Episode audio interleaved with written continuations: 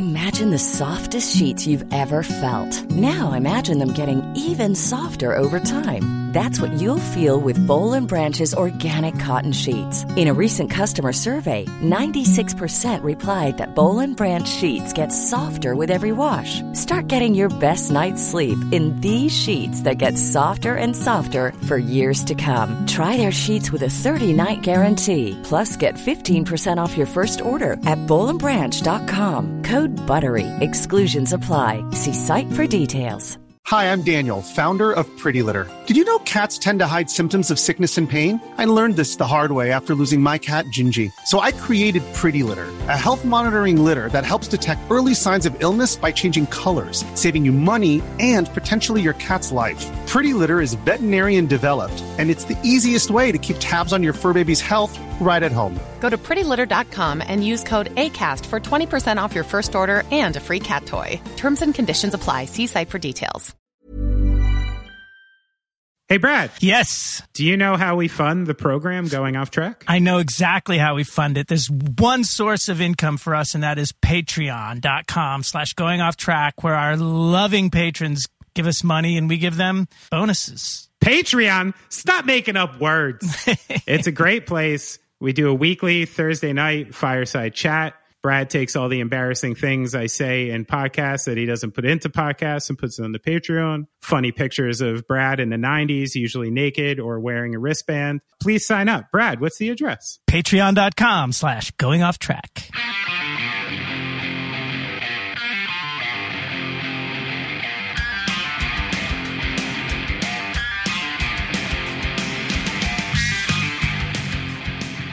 My brother texted me the other day, you know, because my niece is a young burgeoning drummer, and he asked Travis Barker or Taylor Hawkins with no context, just that. I'll take Taylor. And yeah, and I actually really started thinking about it. I'm like, okay, like who do I actually like and appreciate more? And quickly, you know, like my instinct is to go for Taylor because he's like my kind of drummer, you know? yeah, like, yeah, yeah. like that dude, like he hits the way I hit. He plays, you know, he's obviously into fucking 70s rock and like, right. you know, does this cool stuff. But, you know, as far as the great scale of drummers and what they've accomplished, I, I mean, Travis Barker might be a more like vital and important kind of player, you know, because, um, He- I mean, he literally like, you know, Blink 182 does not sound like that. And they don't make the kind of jump they make without Travis Barker. I mean, Oh, it's yeah, true. yeah. You Yeah. li- their old drummer was great, but he's one of those guys. Once you hit the really fast parts, you can hear that he's, you know, maybe catching up, maybe not. Like, and and then all of a sudden, Travis Barker is just like a absolute machine. I mean, people Oh, forget he's a beast. He's a beast. drums on those Vandals records, and then the stuff on the Blink, and then all the things he did with, um, you know, like transplants, and now the crossover stuff he's doing with newer artists and a little more elect. Like, as much as I love Taylor, like I do think Travis Barker might end up being like, you know, the more vital and important drummer. It's it's it's hard to tell. Right, but Taylor's the guy that I want to jam with. Yes. Yeah, yeah. If I just Yeah. like if I'm just like stoned with a guitar, I don't want to jam with Travis Barker. No. I'd run out of the room. I'd be so annoyed. yeah. No, I'd have Taylor's- to be on like, yeah. Taylor's going to make anything that I do sound really good. Right. Like, without a doubt. And Travis, Yeah. I can't keep up with him. I, I don't know where to start. So, Yeah, we've talked about this before. I do the types of drugs that put me into a Taylor Hawkins world. if I did different drugs, maybe Travis. I, I need to be a little more up. I've never been into the cocaine, you know. The kids still do cocaine, or do they have different ways to get themselves all worked up? Are they just all Uh, bumping Adderall and shit these days? they're doing the Coke. They're still It's doing the cheap coke. now. Yeah, it's cheap now. How do you know? Well, it was like whatever, 10 years ago when I was still DJing. Ah, I wasn't, I didn't use the it. evening. Huh? I didn't use it, but uh, it seemed like every other fucking guy who was too old to be using it was. So, Yeah, yeah. Did you ever have a coke nail? no, I never really, I didn't, I mean, I've done a lot of drugs and Coke was not really You know, I think I was one of those guys that was up enough already that like Yeah. Yeah. I didn't yeah. need coke. Yeah, I was the same. I was like, yeah, I was always like, yeah, I'm I'm fine. I'm f- I don't need to be worked up anymore. And then by the time like I was actually even somewhat interested, I was like, yeah, I'm too old to start doing coke. Yeah. Like, if you're past like 27 and you do coke for the first time, that's an issue there. That's a Yeah. whole nother Yeah. set of Yeah. problems. Yes. Yes. Some weird early midlife crisis Yes. or something. Yeah, like you don't want that. I think a cherry red convertibles in your future if you take that on. Um, but anyway, speaking of midlife crisis, spoke and of my- drummers. yeah, and drummers. I, I mean, great drummers. Like, listen, Scotty is a very intimidating guy to be your drum tech because he's like better than you. Oh, really? He's one of those people where you like Yeah. look over and you're like, oh yeah, like you you could do all this. You know, you could do Right. everything I'm doing. You're fine. So the greatest story I have about Scotty as a, you know, obviously we spent a lot of years on the road together, good friends. I love him a lot. Um, but something even uh, took Scotty up a notch for me, which was I think it was the first tour that he was being a drum tech for us. I don't even remember. It took me years to accept the fact that I like needed a drum tech. I uh I denied it as long as I could. Like people were like, "You should probably get one." I'm like, "No." and then it got kind of strange after a while because I had this like ritual before the show where I had to go out, retighten my cymbal stands, give my snare a little once over, like just hit everything at least once, make sure it's cool before I jump up there. And it started to get kind of weird because I'd jump up there people would be like, yeah, what's yeah. up, dude? You're not supposed to like, do "Oh, yeah, that. just just fucking around in my shit for like 30 seconds and then I'm gonna walk off again. And and it kind of got weird. And then we started to kind of have like, you know, daytime offers for press and shit where like I actually literally just couldn't be there anymore. So that's when I was like, you know, I had met Scotty through touring with Alkaline Trio, and I knew he wasn't uh, touring with them at the time, and we, you know, we asked him to come out, and like literally from the first day, I was like, holy shit, this is awesome, because he was like so spot on. I mean, the heads were perfect after a couple days, like just tuned exactly the like. I've never just been able to like walk up behind a kit and just be like, all right, good to go. Like I don't even have to check. Everything's perfect and I know it's going to be. And one night we're playing and uh, I look, you know, I, I hear something in the middle of the song and I'm like, oh, that sounds funky. And I look down and the snares on the bottom of my snare drum had popped off. So, you know, I didn't break a head, but I was basically like hitting a tom for my snare. Right. It sounded crazy, you know? yeah. Um, and I'm like, oh, that's not good. Um, you know, the song just started, so there's not much we can do. I'll get through like the three minutes of this song and then we'll swap it out. Uh, not swap out the snares, like swap out the actual drum, you know? Mhm. So this is my line of thinking, thinking there's no plan B. And then before I know it, I'm like, what the fuck? And I look down and there's Scotty under my legs. Like during a show, I'm talking like a big show, lots of people on my drum riser under my legs, fucking taking a snare off. I was like, whoa, like, it, like I didn't even know how he got in there. I kind of had the bail on my hi hat foot, you know, which doesn't really matter for me. And I'm keeping the song going, and now I'm just like laughing. I'm like, wow, there's no way, like he's gonna pull this off. And literally, before I know it, like maybe 45 seconds later, I'm still hitting, and all of a sudden the snare's back on. Uh, Scotty's done. He did it in like 90 seconds. He, That's like, amazing. Came under me and swapped out the entire snare, and I'm like, oh my god, this is an absolute legend. I'd hire him to work on my home. I'd hire him to work at my deli. You know, like it doesn't matter. Like this guy knows how to work and just knows how to get it done. You know, that was an, an incredible piece of drum teching that night. I'm still impressed, as you can Yeah. see. I'm impressed. It's like changing your oil while you're driving down the road, man. And it's the absolute opposite of our co host, Ian Perkins, who was a very good tech in his own way, but very, very messy. Very messy. He had these work cases that were just like filled with. It was like if you took a junk drawer and just put it into a work box. Right. But he somehow knew where everything was, uh, and kind of the uh, the exact opposite of the way Scotty is. But I thought it was interesting um, getting into you know the different styles of how people tour and how that kind of reflects their personality. You know, I've seen that over and over again when I tour. There's just kind of it's almost like if you know somebody well enough, you kind of know exactly how they're going to tour before you even get out there. You know, Nice. Yeah. what was your vibe? Uh, I used to explode on a hotel room, pretty much. Like I just, I just spread out like immediately and rapidly. Okay, Um, but somehow, like I had like my shit like in such a way, like I used to, you know, I, bu- I always had the right bag, and like I had like one of those bathroom toiletry kits, so that I could I could fold it up just as fast.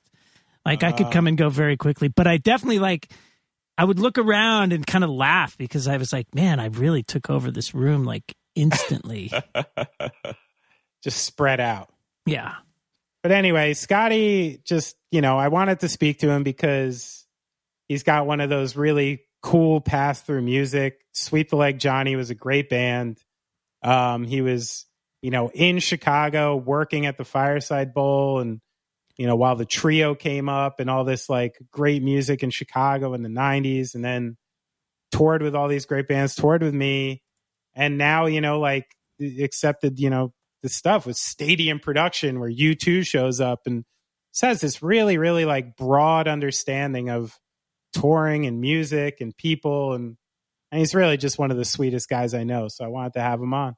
And uh, thanks to the I Man, Ian, John John Perkins, for always being just, I don't know, pretty much the best person I know. Uh, and I think, I think after this, Ian might need his own episode, huh? It sounds like it. Yeah. Yeah, I think, Ian's so. going to need his own episode. Please chime in and tell us if you'd like Ian Perkins to have his own episode. I got some questions for that guy.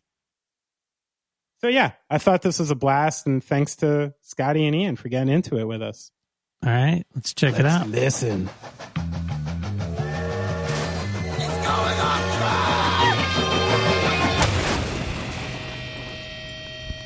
Welcome, Scotty. Thank you so much for coming on. Ian, thank you so much for being the co-host with the co-most. Thanks for having me. Thank you for having me. Mr. Majestic. I hope someone gets that. It's from the beginning of a Gang Starr record. I even texted it to Ian, hoping so. I thought that was I thought it was Killers. Different Majestic. Was it Mister? No, that's, That's Mr. different. Brightside. Oh yeah, big hit, big hit. It's a Big big hit. hit. I heard that's a good, good song. Um, Scotty, Yes. how are you? I'm good. I'm good. Um, Uh, waiting for this, uh, you know, waiting for the world to go back to some kind of normal. yeah, that's right. So, so walk me through uh, what life's been like for you a little bit the last the last year. How you been filling up your days, and uh, what have you generally been up to? Well, we bought a house um, five years ago now, almost. It'll be five years in September, and it was a new house. So, uh, you know, it was it was nice and and clean and easy to move into when things were real crazy. Um, but you know, I I'm usually pretty busy, and I haven't had a lot of time to do stuff. So this Right. year, I did. Uh, that's last summer. I put in two patios in the backyard. Um, I I painted and insulated and paneled the garage. Nice. Uh, I painted the downstairs of the house. Uh, I painted my parents' house. Um, I've just been like anything I can do to like keep the TV off, yeah, right. you know, because I won't let I won't let the TV go on until like after dinner. oh, so so that. we just uh, and and Beck's been working, so you know I take care of the uh, the the shopping once a week and cleaning the house and doing more cooking and yeah, it's been you know I love the TV not going on until dinner. That is a that is You're a missing power out. move. You're missing Yeah, out dude. on all this daytime TV. I'm telling you. Ian, you can't be awake for much of it, right? Let me tell you about. I, I, I get up about one ish, twelve if it's early. have There's some all this goldfish. stuff. There's all this stuff going on during the day on TV that you don't even know about. Like, what are we talking? Like, like supermarket sweep still on that kind of thing. No, there's just a lot of people sitting around desks talking about stuff that went on in the morning that you got to catch up with.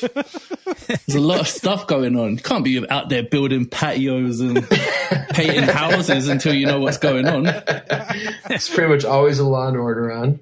Uh, yeah, yeah. There's a lot of stuff that you got to catch up with from the morning that you've missed out on. Scotty, are you the type like like me where like if you even ingest the news in the morning, it just like kicks off like your day in the total wrong direction? No, I I kind of have to ingest news in the morning. Oh, I've, really? uh, okay. yeah, I've got that um, Apple News app, so I kind of get up in the morning and and I usually get up a little bit earlier than than Beck, and uh, you know I let let the dog out and give him his breakfast, and then I usually uh, kind of read that the news in the morning like a like it was a newspaper. All right. Yeah, So you need. I- I need you it. Need it. You need it. Yeah, Okay. Now, does it actually make you feel better about things to have this no, knowledge? no, absolutely not. Not even. oh my god! So, Scotty, I'm I'm watching some uh some sweep the leg videos, and I noticed that you were a. Uh, I didn't realize you were a wristband wearer There's wristbands. I probably did have some wristbands. because Brad was a longtime wristband wearer in the '90s. Wouldn't play music without him. He had like special ones, and they're now sitting in the Rock and Roll Hall of Fame. Where did you find these videos? you are on uh, something called YouTube. Uh, it's a website, and uh, they post videos of different things. Now they had a cool video eh, from I think like 06 when there was that that little run of shows, uh, or maybe even just one show. Um, that Sweep played. Did you you played that show? I couldn't tell. The guitar player was doing some crazy antics where the drummer was hidden. 2006. We were done by then. Yeah. Hmm. I wonder what that was. Yeah. But anyway, Huh. Tribute band.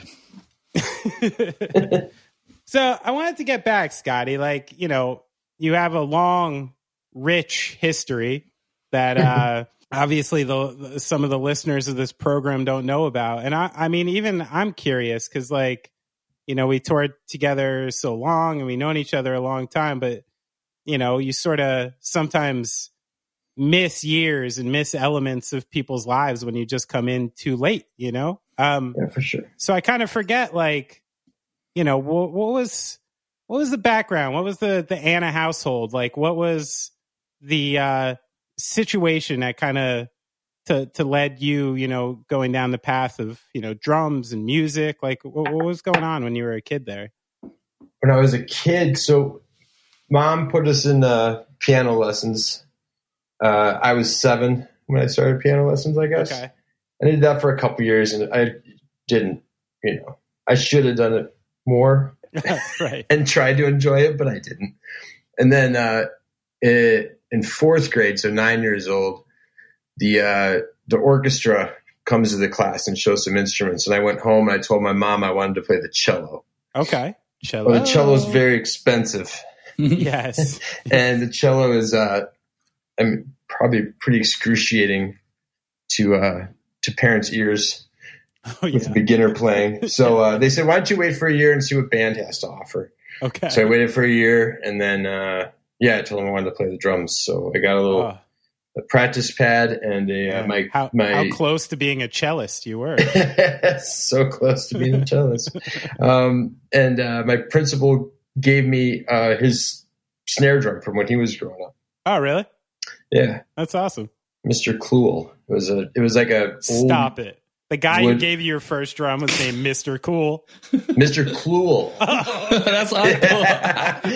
Wouldn't that be great? I was like, oh man, this story. Straight from Mr. This Cool. story already. Like, goodness. You can call me Mr. Cool. so he gave you a snare, and then what were you? Did you do like a lot of like uh, marching band or yeah, I did. like that? I did all that shit. I did um, concert band, you know, through through junior high and and Okay. high school, and then in high school, uh, you know, we wanted to you wanted to play in the jazz band if you're a big you know nerd like I Right, was, right, And yeah. in order to do that, you had to do the pep band and you had to do the marching band, and then I was in the orchestra. Okay.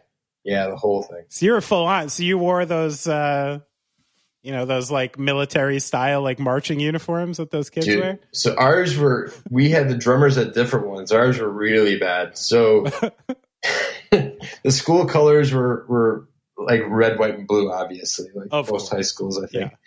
And uh, so Ian, the just just so you know, those are the um, the colors of the U.S. flag. yeah, not just the Union. I've Jack. never seen those colors before. But yeah, we had um, a nice kind of Australian style cowboy hat with you know flipped up on one no, side. really? It was black, hard, like it was like hard plastic, but then like kind of covered in velvet. Oh goodness. And then this puffy, sh- puffy shirt, like it was horrible. And then you could just wear black jeans, which you know, Who signed off on this? Mr. Cool did not sign off on this. Mr. that. Cool. Ensuring you could only date people in the band with you. There's none of that going on. That's awesome. So when when you were in like uh, high school, when did you know um, kind of like the alternative culture you know catch your attention? When did you start getting into alternative music and and interest in like playing drums and bands and stuff? Yeah, that would have been like halfway through because I went in to high school and through junior high, like full on, you know, Motley Crue, Def Leppard, ACDC, which I still love all that Sure, stuff, all obviously. great, But all great. I mean, Van Halen was like my my thing. But um, yeah, it was probably sixteen or so. when You started getting more into you know skateboarding and you know more. Uh, I didn't get real into punk rock right away. I was more into the the new wave scene, like a lot of New Order and and Depeche Mode and all that right, of right. And then the college rock REM. And And what what led you uh you know down that road? Did you have like influences in the house or just like friends from school? Like yeah, just friends from school, really. and um when did you guys f- when did you form your first band? When when did that start? I was in my first year at college. My first, and I only went to college for about a year and a half. And that was And, in uh, Chicago? No, I was in um, Central Illinois. Okay. Yeah, and uh, there was a band down there that the drummer had quit or something like that. So I started playing with them and played with them for about a year, and we just did like you know stuff around the Midwest and stuff on campus. And we had a we had a van, so uh, we got out a little bit, but not much farther than like Iowa and Ohio. What was that band called? It was called Catherine's Horse. That's a pretty good name. That's so perfectly So there's this, like- early nineties. That's so awesome. so there's this like yeah the the the story was that Catherine the Great you know no man could satisfy her so yeah Interesting. Oh, that's right. She was a horse fucker. Wait. Whoa. Whoa, yeah, whoa. Yeah. Whoa. Whoa. Listen. It's not. It's history, dude. It's not me. It's history. Wait, wait, wait, wait, wait. Let's go back here. Which Catherine are we talking about? Catherine the Great Oh, she, this is this is noted. She had sex with animals. No I this is this Oh. is what I was told when I joined the band when I asked why is the band called Catherine's Horse I was like, shit. I should have paid more attention. History was interesting. it is. It's very interesting. That's awesome. So uh, what? Uh, so you did that little stint in college, and what? What? Um, was your impetus for like getting down to Chicago? uh, I, I decided to go to Columbia uh, and took some classes there for a semester I guess Okay. and um and uh yeah so that that left that band and then just you know we started started bands with friends that i grew up with and and friends from like the chicago area Now, like, what? What kind of kid were you? Were you, um, you know, pretty mellow, got along with everyone, or at the same time you started getting into this music, where you really like kind of defining your individualism and and trying to, you know, see yourself out of that town and stuff a little? uh i definitely was more of a get along with everybody type kid Yeah. yeah and You still, still am are. I, yeah, Yeah. yeah you know doesn't really it doesn't really matter what you're into as long as you're not a dick. You know? Right. As long as no one's making fun of New Order, you were fine. what were you studying at university? this and that. I literally just bounced from. I, I, started with like some just general education courses, and then I took some like uh, like education classes, like to become a teacher. Both my folks were teachers, and I kind of thought that was the only thing I could do. Yeah. What did and, they say though when you drop when you're like? I want to be in Catherine's horse and not actually, be a teacher. I actually called my dad and and uh, and told him that I was I didn't want to stay in school anymore, and I called him in time for him to still get all his, get all his money back because I was fortunate enough to have parents that were willing to pay for my college. So oh, I just great. saved him a bunch of money, I guess. So like, listen, Dad, no more education, but I got out before the next bill. Yeah, you can buy a boat. cool. Get get out of there. yeah, yeah. Get out. Yeah. One last thing. Go deliver something on a bike, pal. so when you when you made it down to Chicago, what was like the, eh, you know, how did you start making your way and, and getting into the scene there? Um, what year was that too, by the way? Uh, so that would have been like 92. Okay. Yeah. Somewhere around 92, 93. Um, so, uh, Brian Peterson, who booked the Fireside Bowl, right? Um, that it wasn't started yet, but he and I he and I grew up together. Um, oh, okay. He was a couple years older than me, but we we've known each other since uh, I think I was probably like nine. He was eleven. And just for the uh, people listening, can you tell them where you grew up? I grew up in Elgin, Illinois, which is about thirty-five miles outside of downtown Chicago. It's close to where Wayne Campbell's from, right? Uh, is it close to no Aurora? Idea. It is close to Aurora. Yeah, okay. I thought Wayne and Garth were your names. Yeah, my mom. Oh, yeah, yeah, yeah. My mom grew up in Aurora, actually. okay, cool. So you, uh, so you reconnected with Brian Peterson down in Chicago. Yeah, and uh, I was just kind of working odd jobs and playing in, in just random, you know, little bands. And uh, when he started doing the fireside, uh, I was bartending at a couple places, um, and so I started kind of helping out helping out there with you know just pouring drinks and yeah. drinking at the other half. Where was your head at in those days? Like like you know you were sort of moving away from school just playing in bands yeah. working at bars. Like what was what was the plan or, or was was it the no plan there was plan? zero there was zero plan it was yeah. buried it was buried in that bottle we we had a good time right all the time yeah, um yeah. and you know we were starting to uh, you know, the idea was to get a band so you go out and tour. Yeah. Right. Like tour more sure. than just, you know, Midwest. And uh, I mean, what was going on in like Chicago in that in those years was uh, starting to kick up a lot of a lot of interesting bands. Like, what was what was the scene like in the in the early '90s? Pretty, pretty. It was hopping. Yeah, yeah, yeah. Mid '90s, especially. But right. I mean, at Fireside, we were we were having shows, you know, sometimes six nights a week. Yeah, that's crazy. And, was it all Brian? Be, Brian was booking all of those, or were there a number of people? No, there was another guy named Dave Eves at the beginning. Uh huh.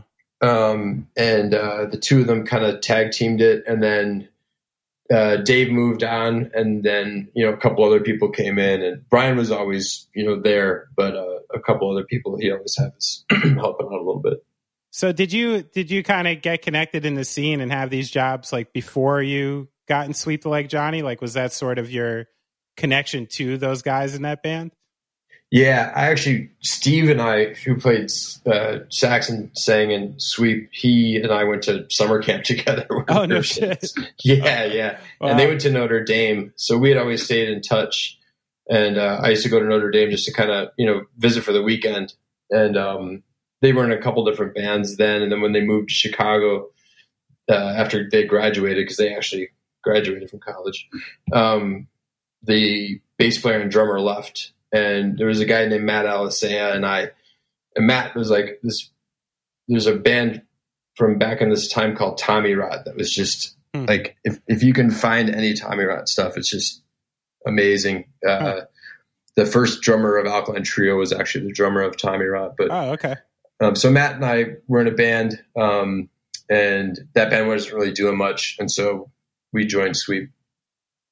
And what was like, you know, Sweep now, especially in retrospect? I know like during that time there was some bands around that were kind of kicking around some of these ideas a little, you know, maybe like your Cap'n Jazzes or something like that. Yeah. But you know, what what was the actual like mentality going into Sweep and starting that band? Because the the music is just so unique and it still sits in a very unique place that I wonder like really like what were you guys listening to and and what was the you know the intention of of, Yeah. of it when you started I think I think the funny thing was that we all really listened to different things. We had there was definitely like an overlap, you know, but but I liked a little bit heavier and faster stuff, and you know everybody kind of had their own their own thing, and then to incorporate the the saxophone into it, and everything, you know, which he played kind of more like a guitar.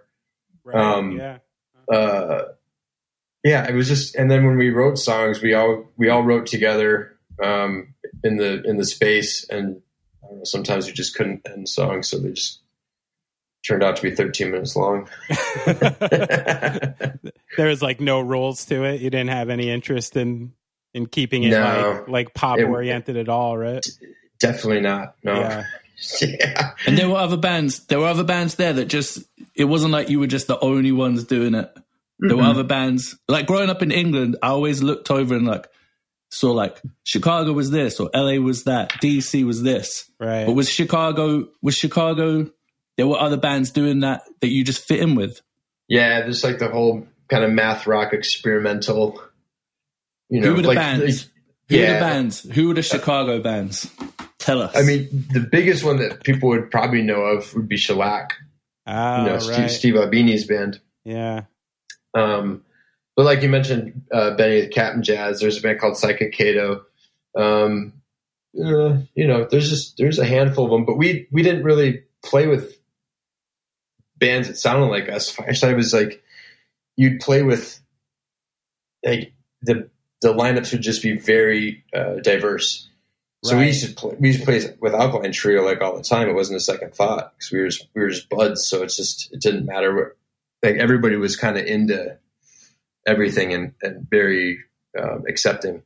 right Yeah, Fireside always had just had to, even though it was crazy and, and disgusting at times, it was uh, it just had a really good like.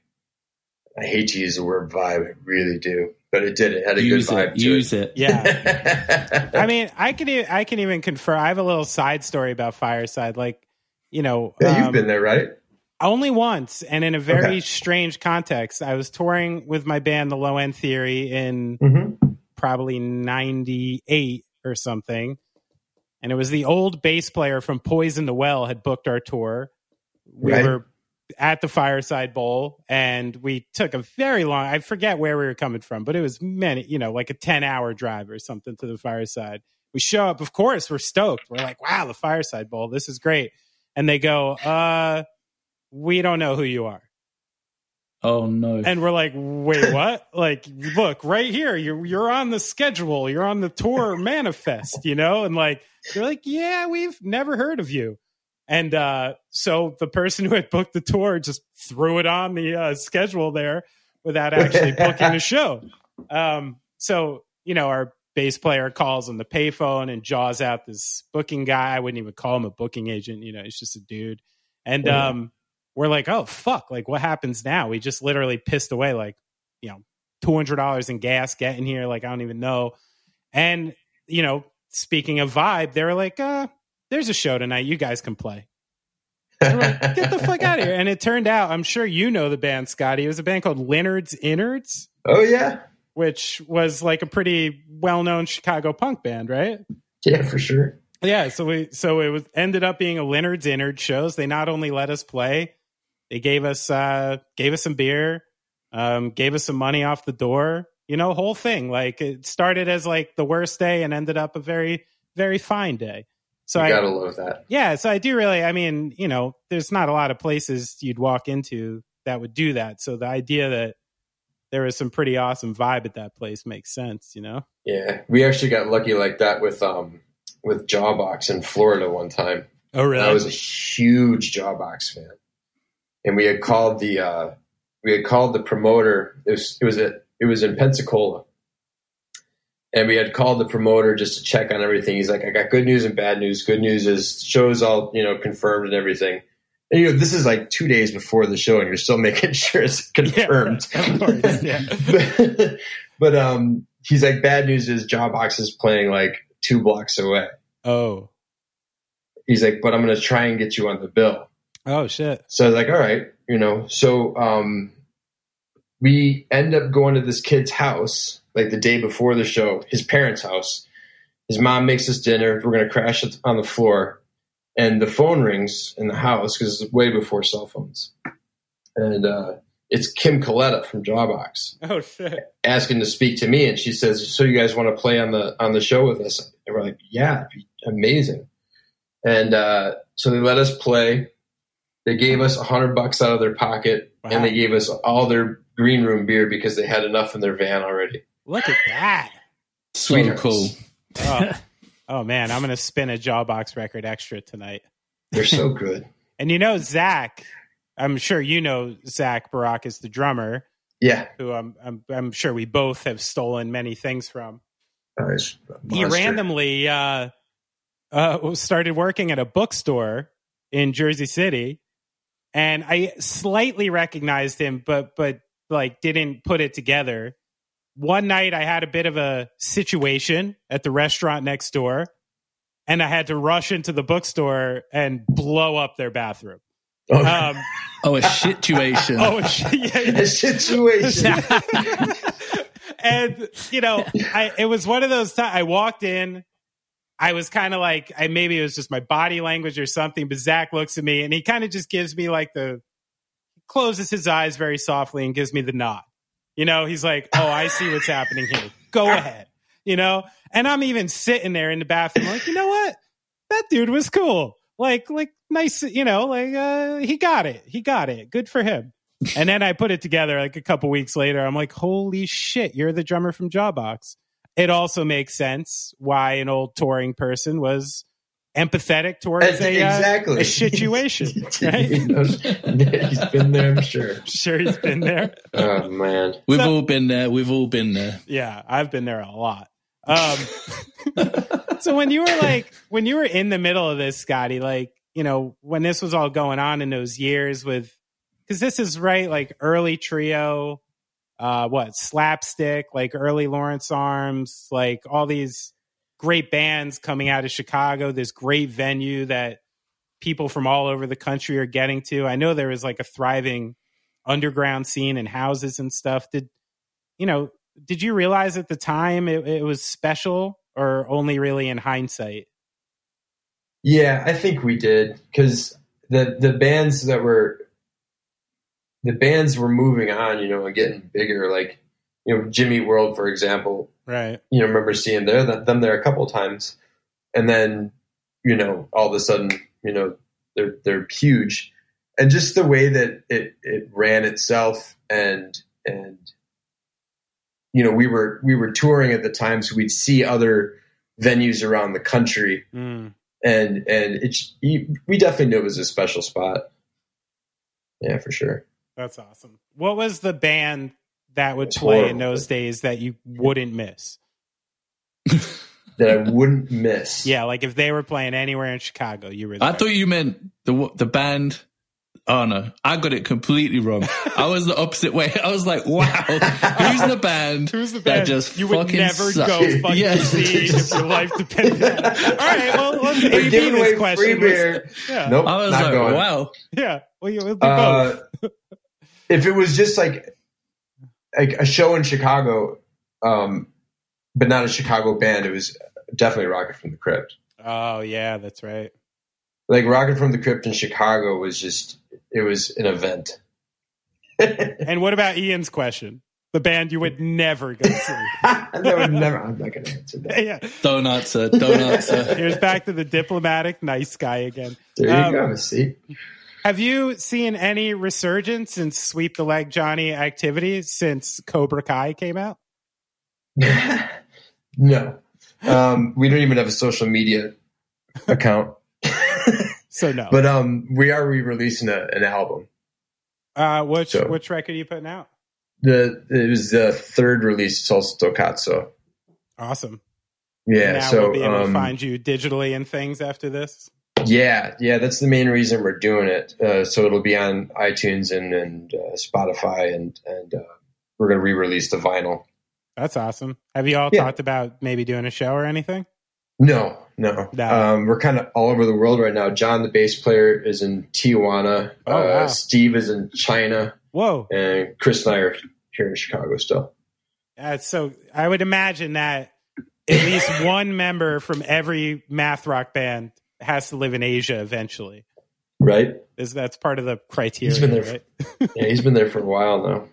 So you're working at Fireside in those years. Can you remember a night, a couple nights, a particular instance that was just like, whoa, what is going on here? Like, what's the craziest night at Fireside Bowl in those years?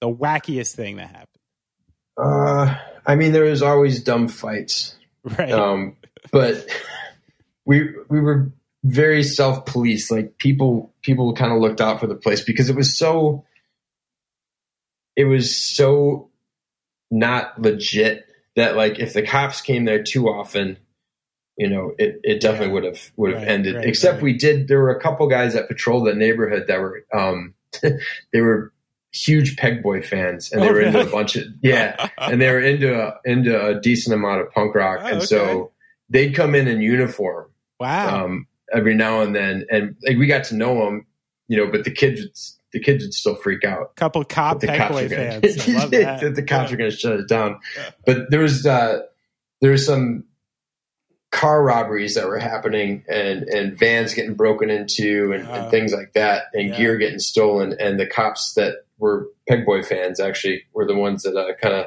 set up a whole little operation and caught the people doing it. So Oh, really? What was that? Yeah. They like actually did like a sting? Yeah, yeah, they did. Like they, they like got up on the roof and watched watched the street for a while until like someone. Really?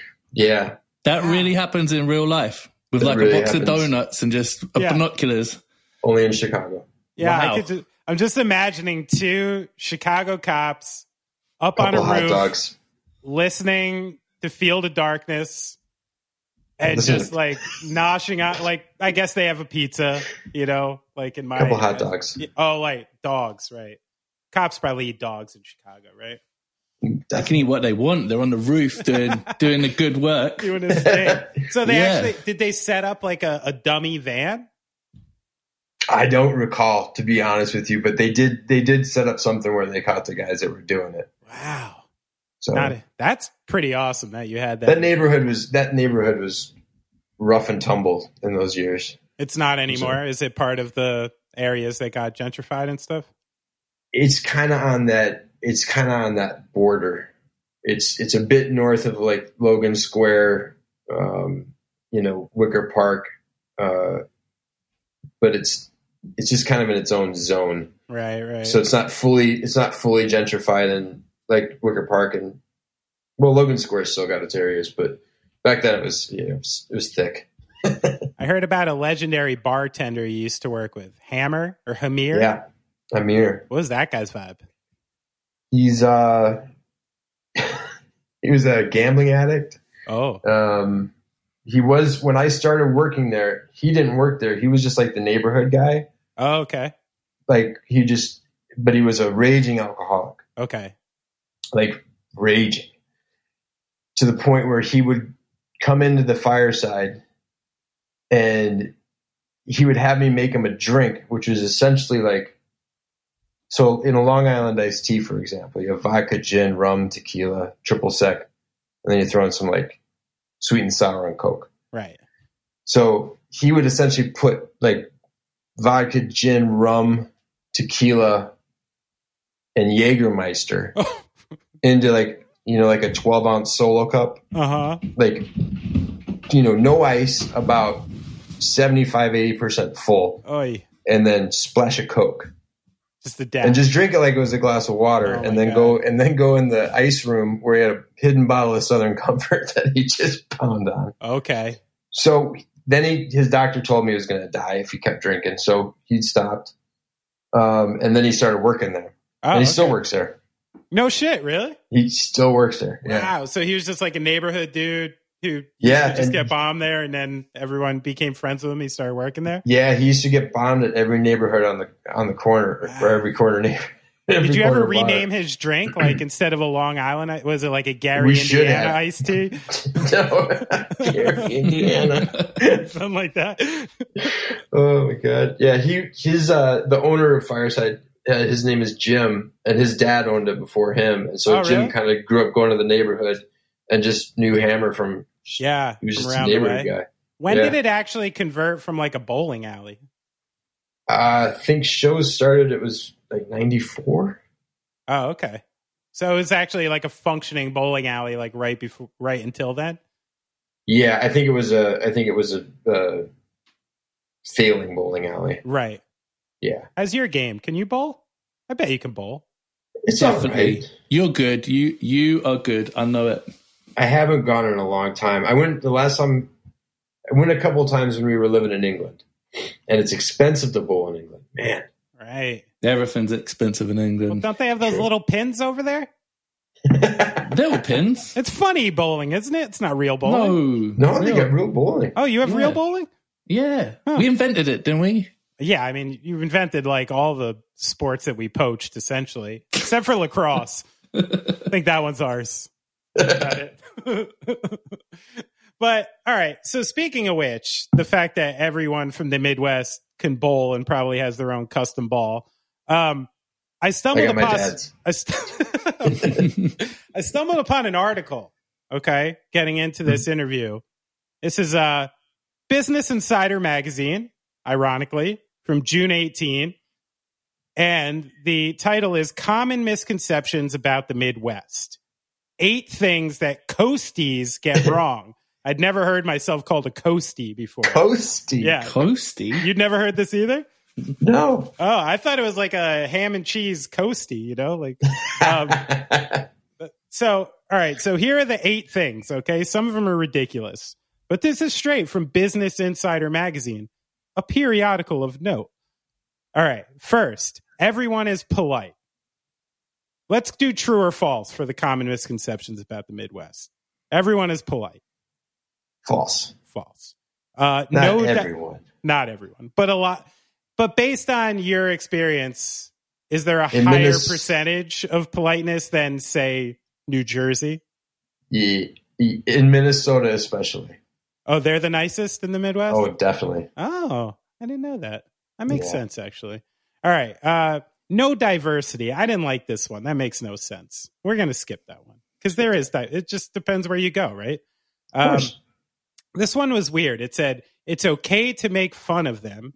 An example being, in quotes, uh, campy wedding cakes, bait shop gunfights, and ranch dressing themed gender reveal parties. Sure. I don't even. I don't even understand that. What is what? what are you talking about? themed gender reveal parties. I'm not. wow. I actually, yeah. Now that I read that back, I don't think you should use ranch dressing while doing a gender reveal. That's actually that's dirty. Yeah. Um, Messy. okay. Yeah, messy. Don't like it. Okay, everyone is a farmer. False. False. No one is cultured. False. Whoa. False. I know it's a terrible article. Who wrote this? Who wrote this? Hunting and fishing are the main pastimes. Uh, no. False. But closer. Depends on your on your circle. Sure. All right. Corn. They definitely exist. corn is everywhere. True. True. The band or the food? Both probably. no. I bet there's parts of Illinois that have a big like corn ICP kind of population. I'd imagine. Oh, imagine. hundred percent. Yeah, once you get out west there. All right. And it's a flyover region. I'd never even heard that before. False. So let's just go ahead and say, fuck this Business Insider magazine article. it was just baiting us into some strange argument. We've got like the second busiest airport in the country.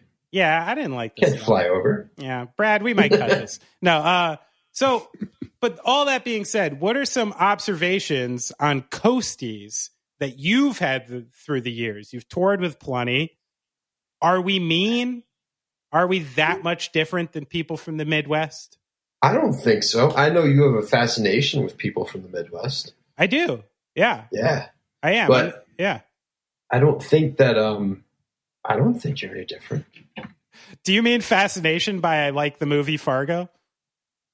No, I just know you I do know that. But I know that you uh that you enjoy the Midwest like uh our, our maybe our, our simpleness, um, our niceties. Yeah, I don't think it's simpleness because unlike this Business Insider article, I am not like a bigot towards people from the Midwest. Is this No, no, I didn't yeah. um, I didn't like like. I I've met you know uh, some very rich, cultured, educated, interesting, creative, like everything, everything you get anywhere else in the Midwest. I think the thing that's different is just this general difference in how you treat people, uh, a general difference in how you communicate. Like where someone from where Ian's from or someone where I'm from, when you start to like someone, you make fun of them more. You know, like you just break their balls, like you get inside, you got to like take them down a peg in some weird way. And Yeah, I think Chicago's got that same that same thing. yeah, maybe the city, but but I feel Yeah. like you know the general person in the Midwest. It's just this like kind of less combative way to be. You know, like a little more, a little more open, a little less rushed, a little less intense. And I do find it like soothing to be around. And I and I love the accent. When you said roof before, I I, I was giddy with excitement because I love the way it sounds. Say it again. Roof. Roof. Roof. Gotta get on the roof. That's great. But I am semi obsessed. Um, but I want to talk about something I know you love. Yeah, I know you're a, a big movie fan, especially from certain eras. I want to go ahead and let's rank the top five Chicago movies in history. Oh man. All right. So I have a bunch written out here, but these are the ones that I need on my top five. And you tell me if I'm wrong. Now I got, we I'm sorry, go ahead. are we are they based in Chicago or filmed in Chicago? Uh based. Based. And I, I'm also going to include Chicago adjacent, like Home Alone or Yeah, something yeah. like that. okay? Suburbs. Yeah. So I got this on my list, and you tell me what I'm missing. I got Ferris Bueller's Day Off, hmm The Fugitive, Yep. uh, High Fidelity, Yep. Home Alone, Yep. and for me, this number five slot is somewhere between Adventures in Babysitting Ooh. and Great one. Untouchables.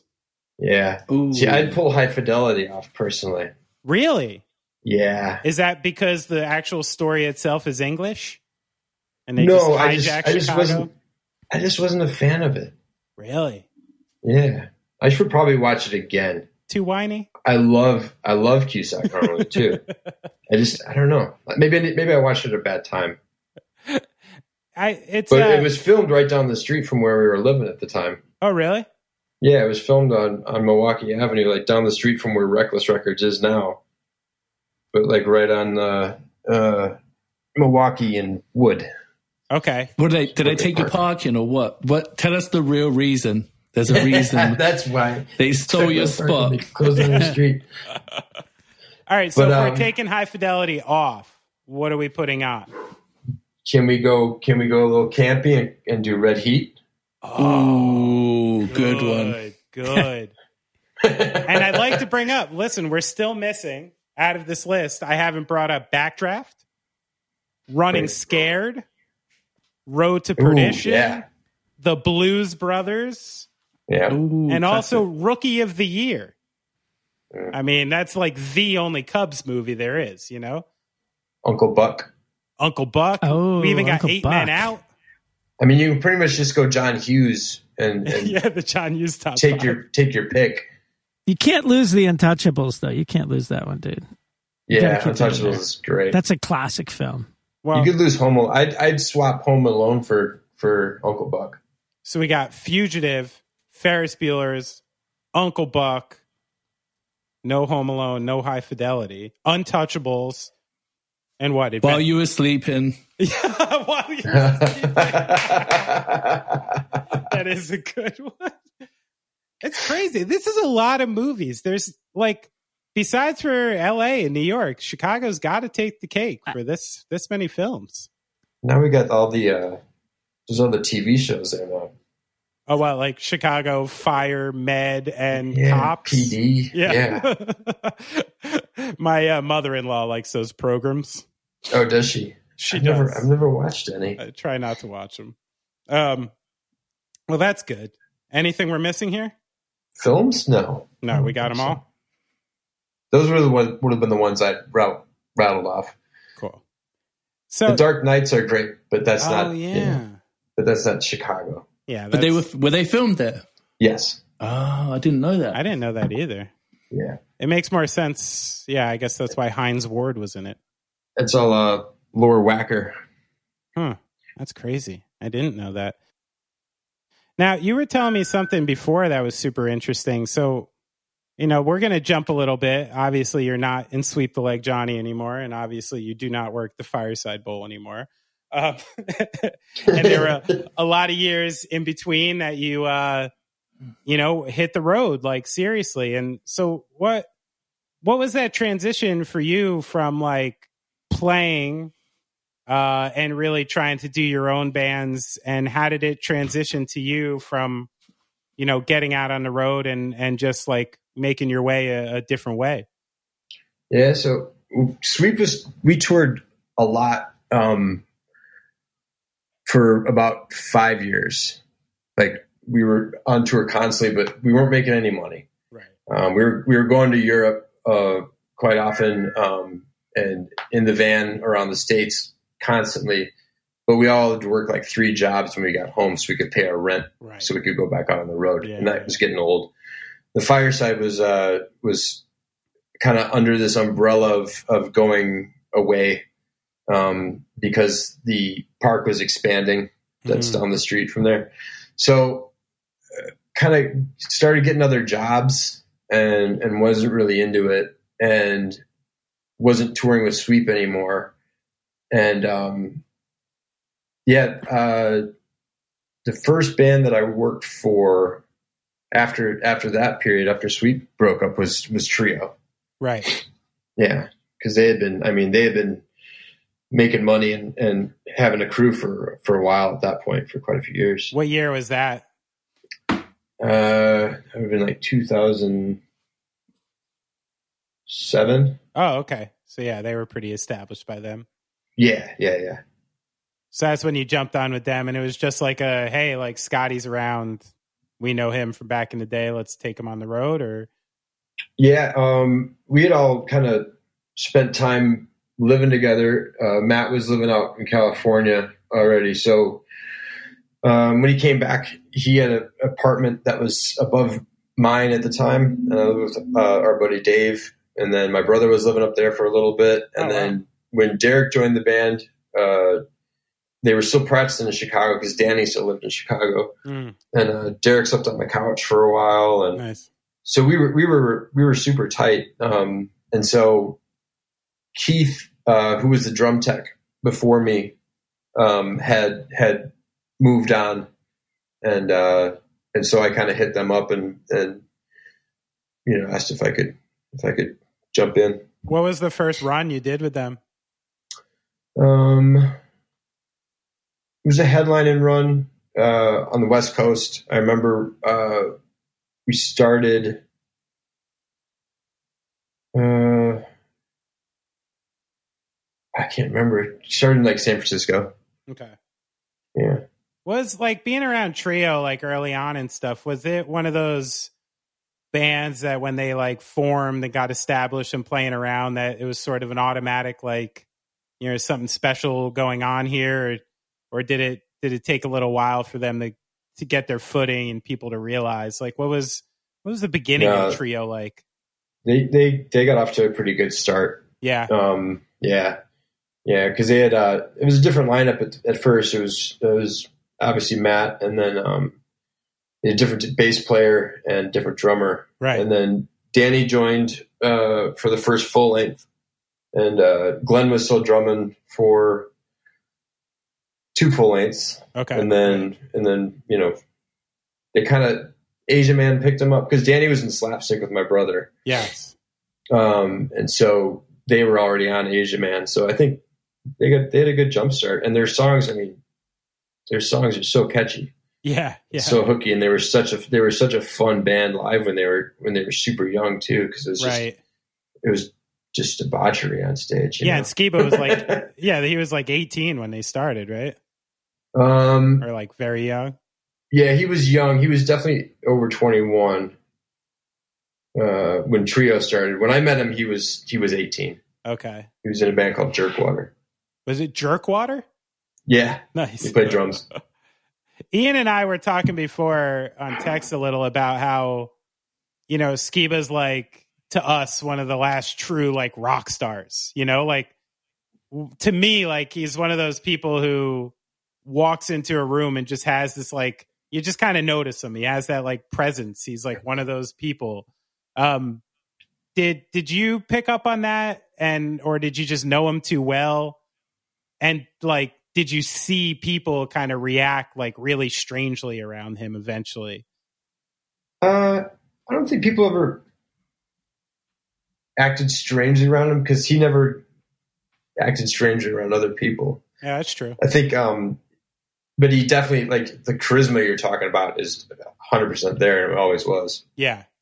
Yeah, Like He's even when you met him when he was young, you're just like, oh, okay. Yeah, yeah, this yeah, dude's yeah. got something something going on there. I got him his first fake ID. really? Where was that? It was my buddy Alan, who was who was my age, so a couple years older. Yeah. Um, he they just could pass for one another, so Alan just got a duplicate. that's awesome. Good job we haven't set a sting operation up on this call. Oh, You know what I mean? got to get those Pegboy guys back. Yeah. Sitting on the roof right now. So this is a good time to bring up a uh, a little segment on the friend called Mystery Friend. Who did you piss on? Who did you offend? Were you late to the game? Did you show up at the end? Put on your thinking caps. It's your mystery friend. So I went ahead and spoke to one of your very old friends and got an old story. So I'd like you to tell me a little bit about this story, what the uh, context was, and then you have to guess which friend told me. Okay? Oh, you really did research. Oh yeah, Scotty, I love you. You know, I love go it. all the way. Um, so I heard when you were a young a young man, about seventeen or so, you were uh, doing acid at a guy named Jed Babbitt's house. right? Had a couple girls over. It was extremely awkward. Uh, and the older brothers came home and played you Smashing Pumpkins and vibed out your acid trip super good. Do you remember this? Well, I wasn't the one doing acid. You didn't do acid. Oh, you Well, were watching people do acid. So Jed Uh huh. Babbitt, that you're speaking of, Great name, by the he way. he was 17. Oh, okay. His older brother and I, John, had Ah. gone to see Smashing Pumpkins. Okay, okay. This story. So we this story's a little different. Okay. we went to see Smashing Pumpkins at Metro, Uh huh. and I mean Ooh, maybe that's a cool show. Wow. I was going to ask if you'd seen Smashing Pumpkins back in the day. What year was that? that would have been early 90s. So yeah, we definitely saw them like when they when when they were still like pushing Gish. Like you could see them at Metro for seven bucks and just wait in line, and it wasn't even sold out. Wow. Wow. That's crazy. Yes, we we used to see him a lot. Saw him play at Tower Records, like doing an acoustic thing for uh, when they released the set. Um, what's it called? Siamese Daydream, the second album. Siamese Dream. Yeah. Siamese Dream. Uh huh. yeah, Wow, that's crazy. Was it? Was but yeah. it- So we yeah. we went home. We we went back to John and Jed's house. Well, their mom's house, and Jed was there with with uh, a young lady. Is it possible that you were on acid and you believed that you were at a Smashing Pumpkins concert and that you had never left the house? anything's possible. Yeah. So you've never done acid. oh no, I'm not saying that at all. Just not that that that day. Particular evening. I was kind of the funny thing was when you asked me to do this, I was kind of I was you know I was hesitant at first. Yeah. you know I'm not I'm not some some rock guy, um, but I was just kind of thinking of some funny stories that have happened along the the years, and some there's too many that happened around acid. Man, I didn't know this about you, Scotty. I didn't know you had an acid run. It wasn't like a run. It was just it was just you know it popped up every now and then. I mean, more than a few times, I'd consider it a run. Did you ever? uh Did you ever like? See, I've still yet to try it, Scotty. Like after all these years, I was Dude, scared away from it early on for I think very valid reasons. But now I'm like Yeah. starting to get to that point where I'm like, you know what? Like let's open these doors. I'm ready. You know, like I want to I want to see what's back here. I mean, Uh, they're doing all the tests on it now that, like, you know, it's supposed to help you with all kinds of things. Yeah, did you ever find that it like took you somewhere you actually like really needed to go? No, No. No. we just it just got us it just got us in trouble. and uh, I mean, I can't imagine doing it. It's been decades yeah. at this point since I've uh, done that, but I can't even imagine doing it now. Have you ever been arrested? Uh, no, Oh, all that I've never been arrested. I've uh, been handcuffed Okay. uh, by the police, but I've never been uh, I've never been arrested. I like that you had to specify by the police. I've been handcuffed. yeah. I know where your mind is wandering. I've been handcuffed by a number of people, police being one of them. Uh, listen, They weren't on duty. you have a gr- you've always had a terrific body. I've always wondered with that body, with that hair, what was man. going on at night when I fell asleep. I always thought you could have been getting into some sexual fight club type of stuff. Just saying. What's your secret, Scotty? Because Yeah. you are, if I think of like, like just all the older acid. people, stop doing acid or do it. Just do loads.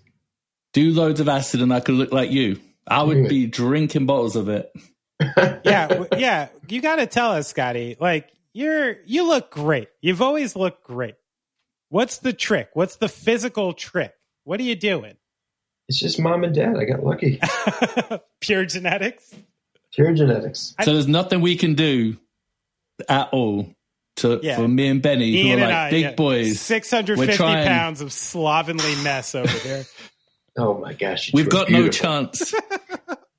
Ian, it was genetics the whole time. You're people both were, Ugh. beautiful humans. people are telling us it was like nutrition. I know. So me and you were feeling out. guilty about our snack bags and shit, and it was I just know. our parents. no, you got a snack. Just Should our have had different parents. Could have been beautiful like Scotty. Speaking of tours and snack bags, I, I guess people don't know what that is. Ian Perkins famously at any gas station or rest area, US, Europe, he's usually feeling gregarious and will come back into the van with something he calls a snack bag.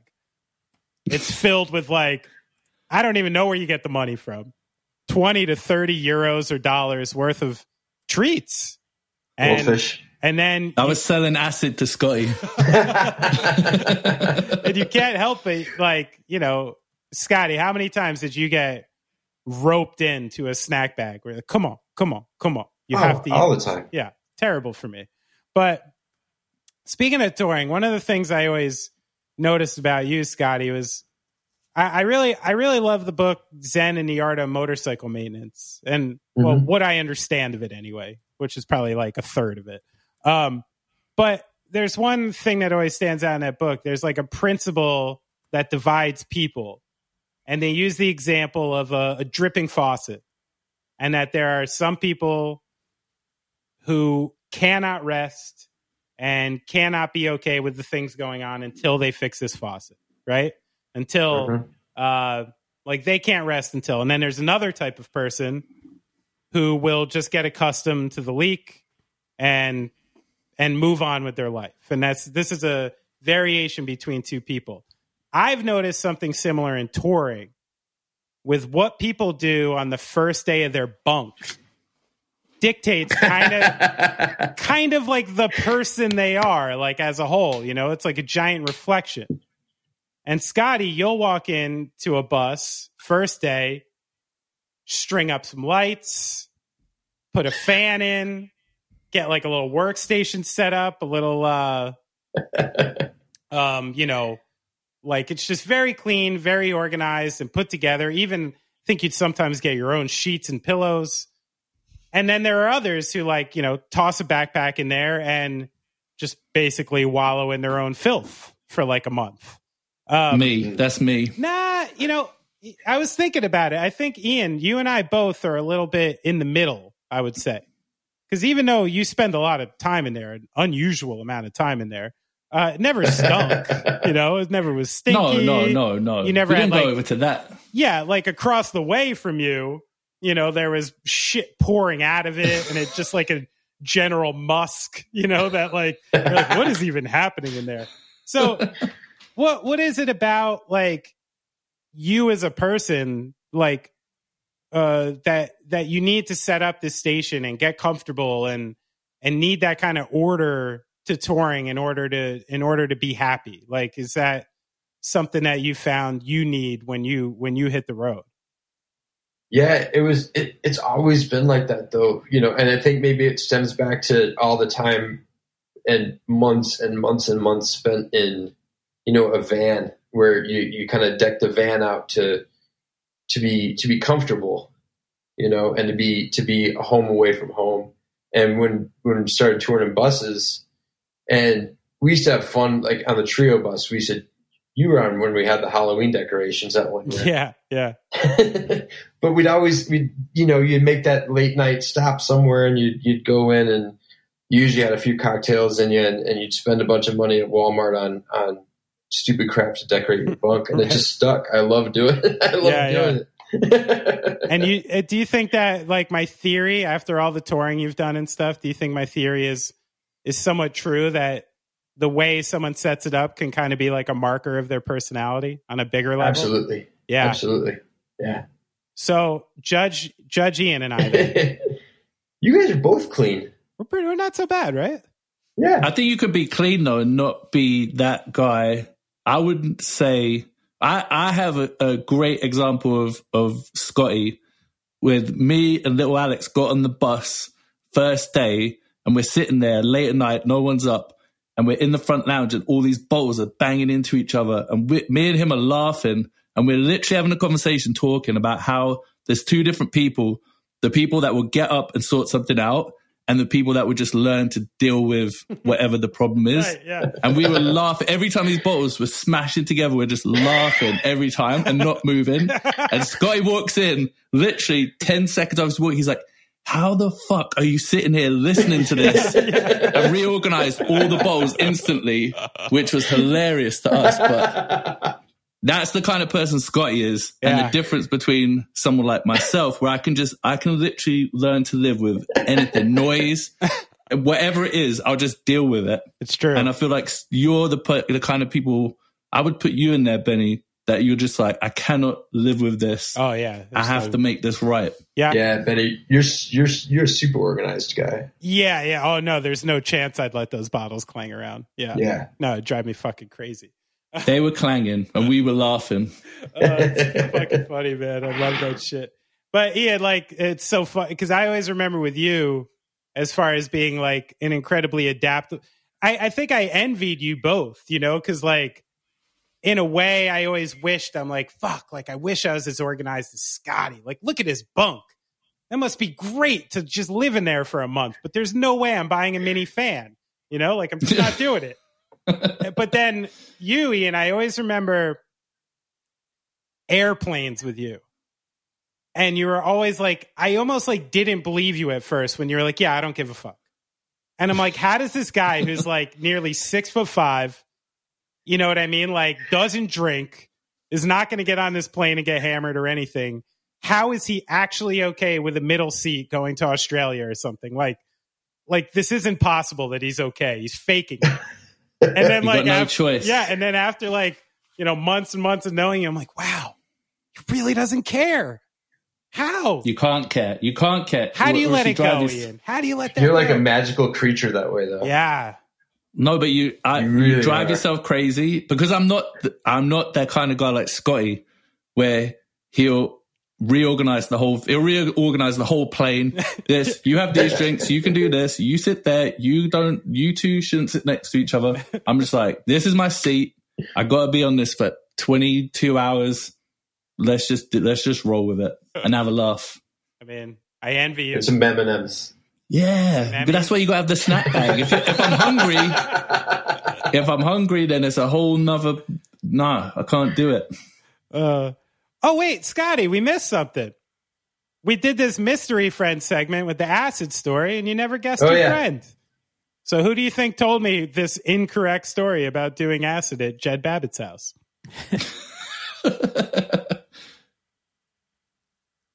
John Babbitt? No. I, how the fuck would I get in touch with John Babbitt, Scotty? no, I have no idea. uh, uh, oh, wait, wait, wait, wait, wait, wait. Danny Andriano. Yes. All right. you- Oh my god! Oh my god! Now I'm reading it back and I realize I fucked it up. Oh, did you? Yeah, this is it in quotes. He said, once when I was like 17 or so, I was doing acid at a friend named Jed Babbitt's house. Ah, oh, that's right. Danny was there. So Danny was doing acid at Jed Babbitt's house and told me this story. Oh, okay. This was my fault altogether. Jeez. I'm sorry. Did I say that right? That's funny that that story came out.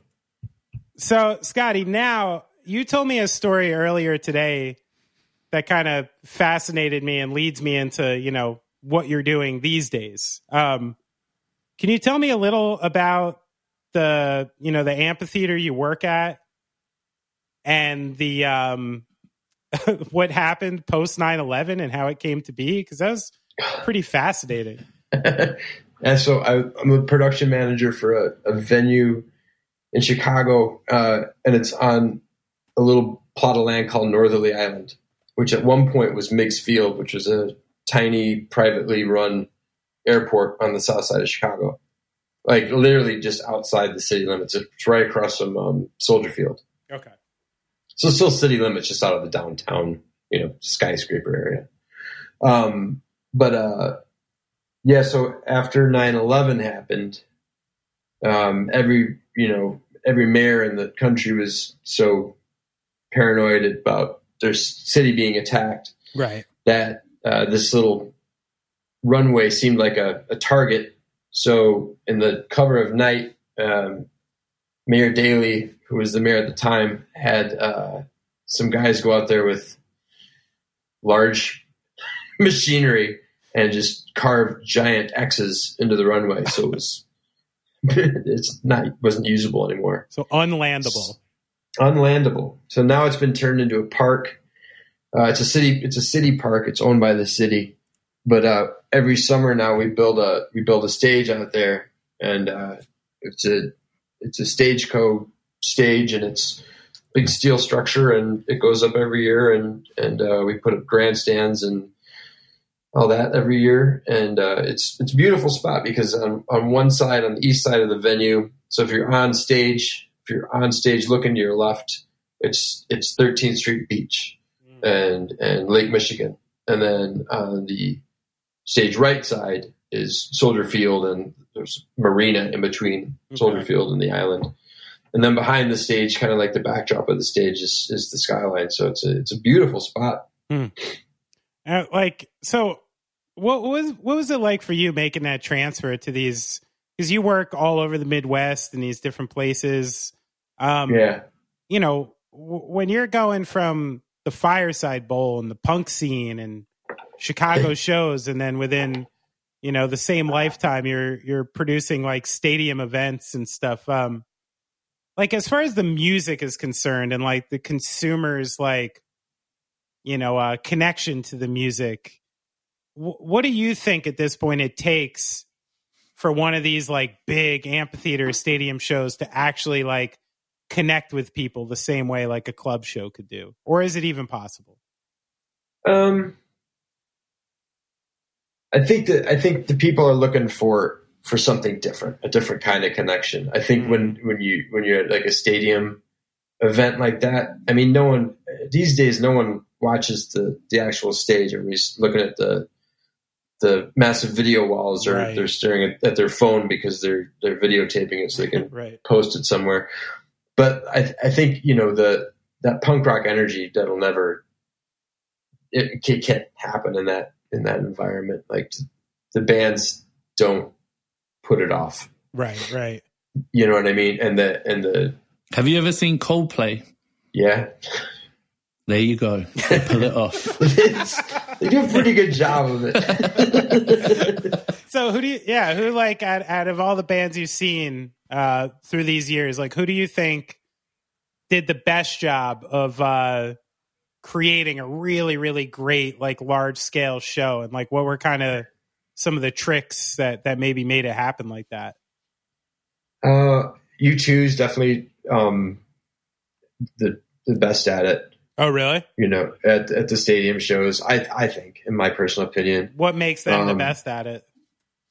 they just always have something just beyond creative as far as like a stage design and Mm. and and I mean they're all just so good at what they do and the music's I, I've always loved U2 like since I was in high school like Yeah. I've always been a U2 fan um I would say they wrote the book, wouldn't you? On, on, on like the, that kind of show. yeah What about they Rush? Modern day. Rush? No, no, like modern day, like Oh, a Rush modern day, like stadium show. Yeah. If you're looking at who set the bar, U2, all every record. Yeah, yeah true. I mean and for and then the way they present the way they present it is just it's I mean no one else can afford to, to do it Right. you know Yeah, I mean yeah. it's so expensive like what they what they do but then you got um you know Pearl Jam's like Pearl Jam's a great example because I did not like Pearl Jam at all when I was younger when they Right. came out Yeah. I just thought that was crap um but now I, I love them like I think they're I think they're great I like their I like all their albums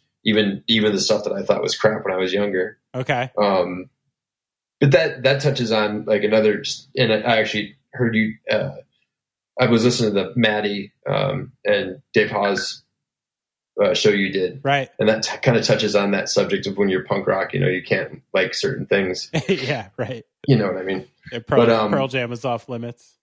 Yeah, I think so. But yeah, now, I had like a 10 year break on Pearl Jam from like 14 to 24. And then I was like, Yeah. okay, I can like them again. and they're great, and Yeah. they they they deliver that kind of energy, Right. You know, in a in a in the same way, but. What's the like what's the largest production that that ever showed up? Like YouTube. what what is it? Like how many trucks? Like how many people? Is it just like a village? Yeah, so that the U2 show when they did the I don't know if you've ever seen pictures. It was the 360 tour. They did it. right. They did two world tours of it. They they split them up because um, like there was a back injury or something like that. Um, but they had that claw, you know, Right. Yeah. and that thing was like I mean that show. I want to say it was over. I think it was over 50 steel trucks Holy shit. and and then like 30 or 40 production trucks. Oh my god. was just mental, you know, it's just so big. And then the way they and then it was plopped in the middle of a field and they had to buy every every stadium they went to, they had to buy all that grass because it was never oh, coming back. Get the You know, fuck the, the outta weight here. of that thing. So Whoa. yeah, I mean that that show is just incredible. What's that cost you? Like buying well, yeah, what's it like I show up to Soldier Field, I'm like, I want to fuck up the grass tonight. How much is it gonna I mean- cost me? Like I mean, it would, it would have to be half a million, three quarters of a million, wouldn't you think? Yeah, because it's probably the highest quality grass. Like you're going to Nah, We'll take Soldier two. Field, we'll not. take two. yeah, you buy a a beautiful sod farm. That's insane. How many trucks it is and stuff. That's wild. And how many Yeah. how many people do you think are part of the? Well, you probably know. Like how many people are part of that production? Hundreds. Yeah, it's like a. So this really is like, you know, now that you're on this side of the business and we were dealing with, you know, COVID. I, you know, I even talked to a friend the other day where, I, you know, I was realizing, you know, I think at first when we first started the pandemic, I was sort of in the mindset that people who were saying that art and music and things like this are vital, you know, vital things to society. I, I think I brushed it off a little because in a way I was like, this is not life or death. Like, like it doesn't matter. But then, like as the time went on, and I could see really like what I was missing, um, what uh, it provides for other people. Like, do you think that uh, the entire industry, not just from a creative and consumer end, but also from like the business end, like a band like U2, literally employing just like hundreds of people and all these production companies and people like you who rely on them to come there, like, um, like, do you think these businesses should have been considered more vital from the start and more subsidized as we went through this? Absolutely. I think the U.S.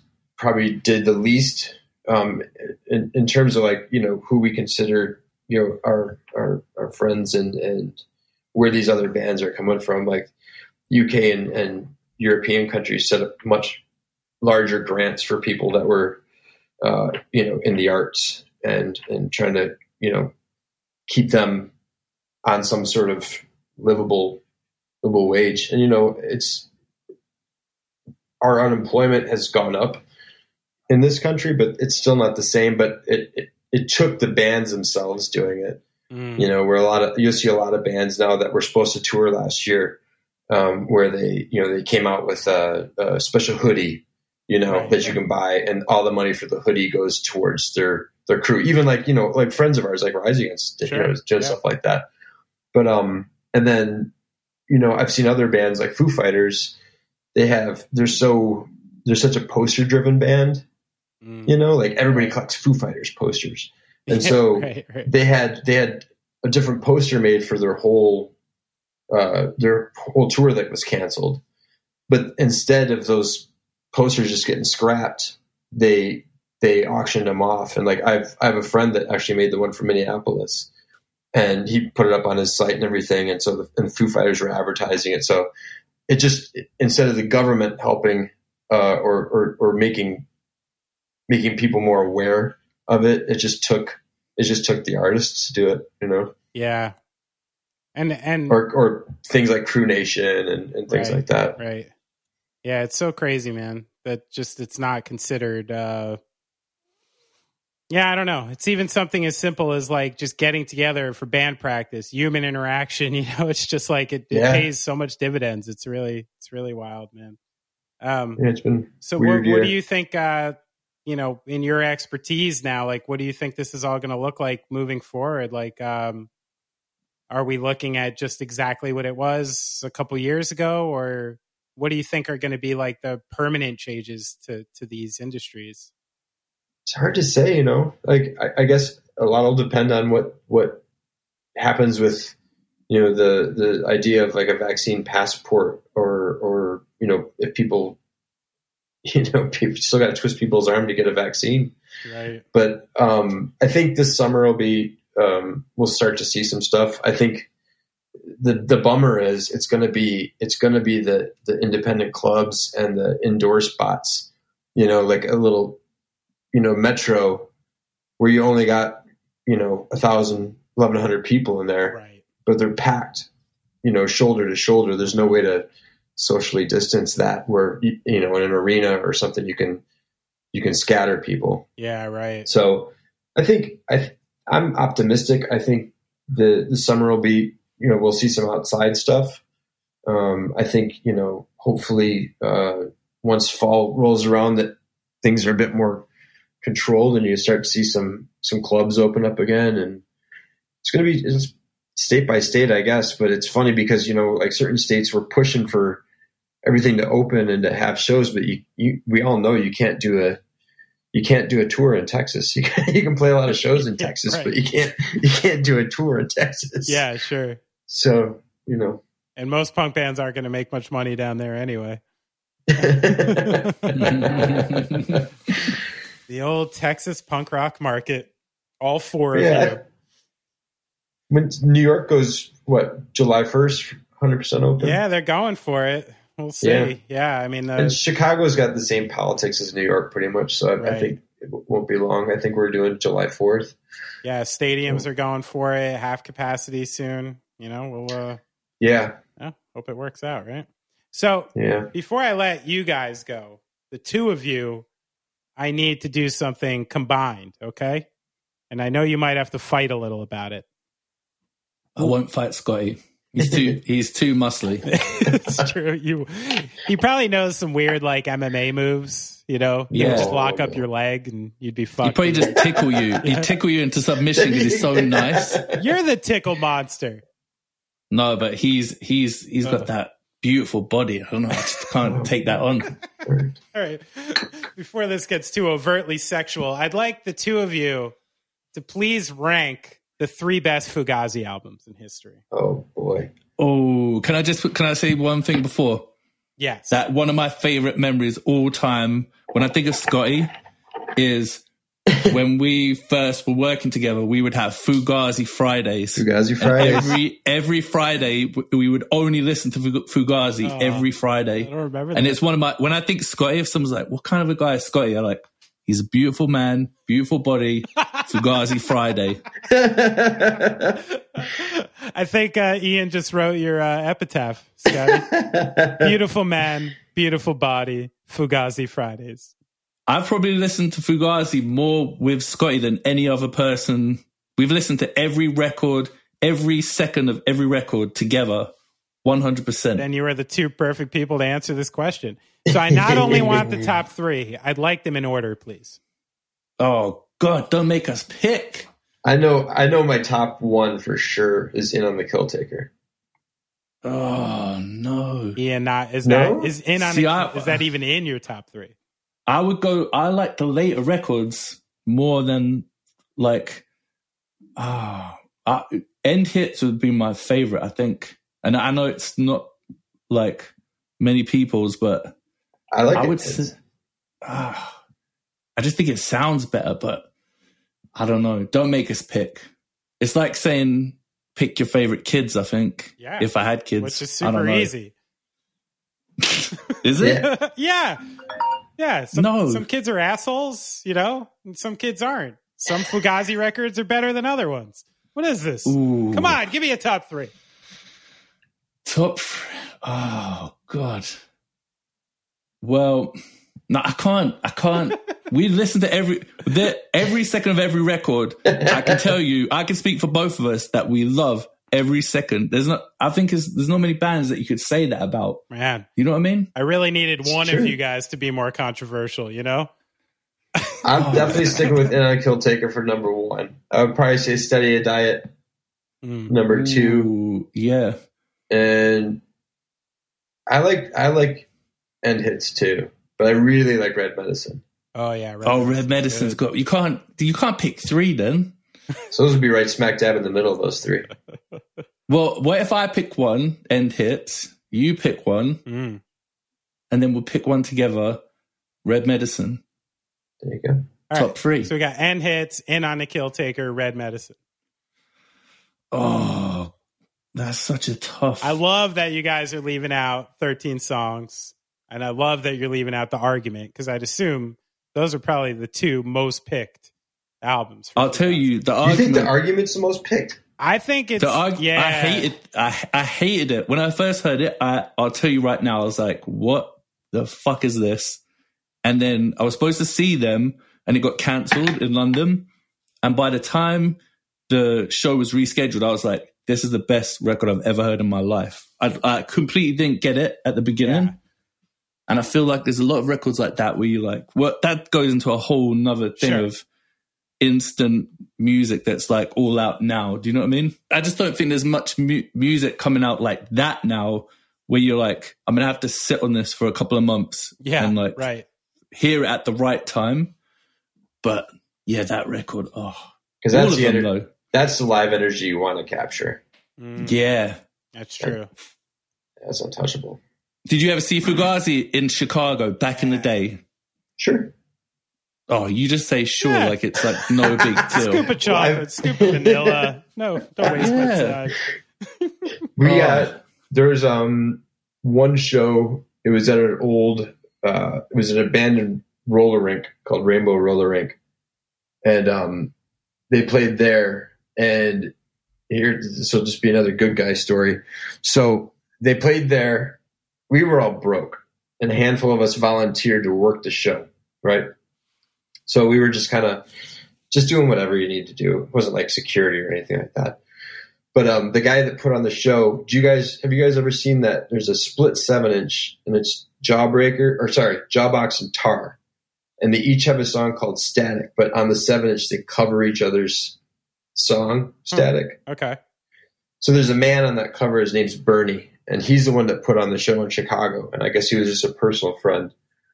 And uh, so we all volunteered to work the show so we could go see it. It was Fugazi and the Makeup Ooh. in this roller rink. And uh, Could you roller skate at No. the at the show? oh no, I thought you were asking if I could roller. I'm skate. shocked that you don't know how to roller skate. yeah, we know you can roller skate. We you can do everything. But just at the show, that would have been cool. That would have been cool. But months later, I was at Metro and we were playing a late show. And Bernie was there for the early show. And I, I didn't know this man at, at all. Like Brian knew him. That's how I got hooked up to work the, the Fugazi show.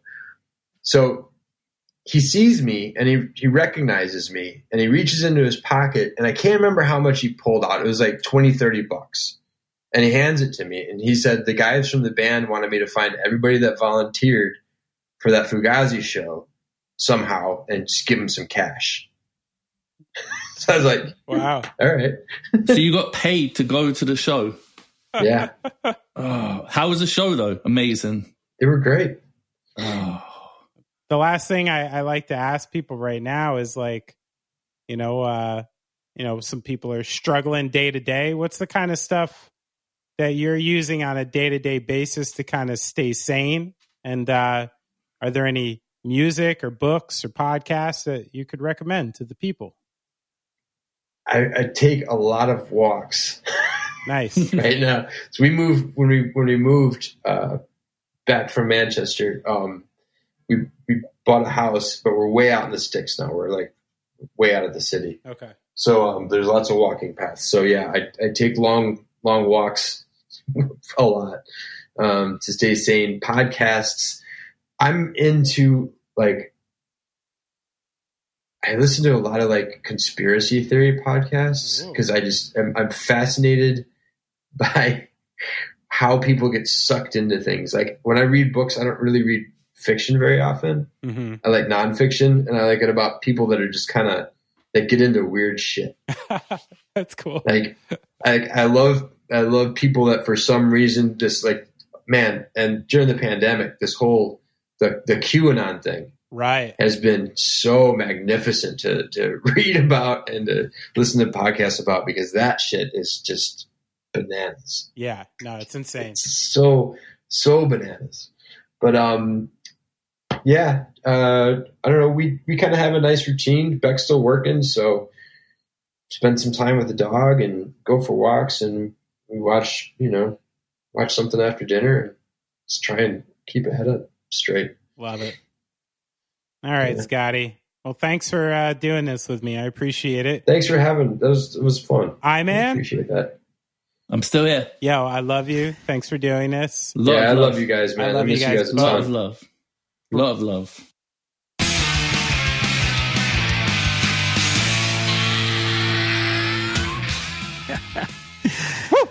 That was fun. Brad. Man, did you ever see uh like Smashing Pumpkins in a weird little, oh my little gosh. venue? No, I did not ever see Smashing Pumpkins. But you know, I would. I was wondering, like, if I ever. W- when was Scotty there, like at Fireside, working there? Do you think? I think like like mid to late nineties. Because like, I di- I was going to bring it up, but there was enough people talking, and I couldn't remember. but um, yeah, I mean, I played Fireside 96, 97, 98. Ah. three years running. 96 is with the Souls. Uh huh. 97 was with, we were on tour with 22 Jacks. Oh, nice. And actually, I think Lunatics played that night too. Cool. And then a 98, I don't remember. I think it was just an off night blowing through. What a great venue. I mean, it's like one of the so cool. So yeah, cool. like like it's hard to describe. I mean, for people from New Jersey, we got a little bit of a taste with the original Asbury Lanes. Um, you know, not the one we have now. Uh, which you know the locals hate. I don't mind, but like places like that, just I mean, fuck. Not only do they not exist anymore, but as per this conversation we just had, like, fuck, how hard is it going to be for places like this Yeah. to survive now or, or the ones that did survive. It's really like something this conversation did to me. And like, you know, going into it is like, I, I don't know. I, I don't know if I've been naive to it this whole time or something, but I, I really am like stunned at this point at the, uh, the lack of commitment to the arts. It just Right. feels so crazy now that I see how much money went to so many different places, the people who needed it, and just these like real serious gear functions of how people survive and how people find joy and how people make their livings and how just that wasn't considered vital. It's just such a it's another another stain among many stains of this whole thing, you know? Yeah. Yeah. but uh it, it made me laugh because i you know it, always makes me think of van halen and their brown m&m story you know?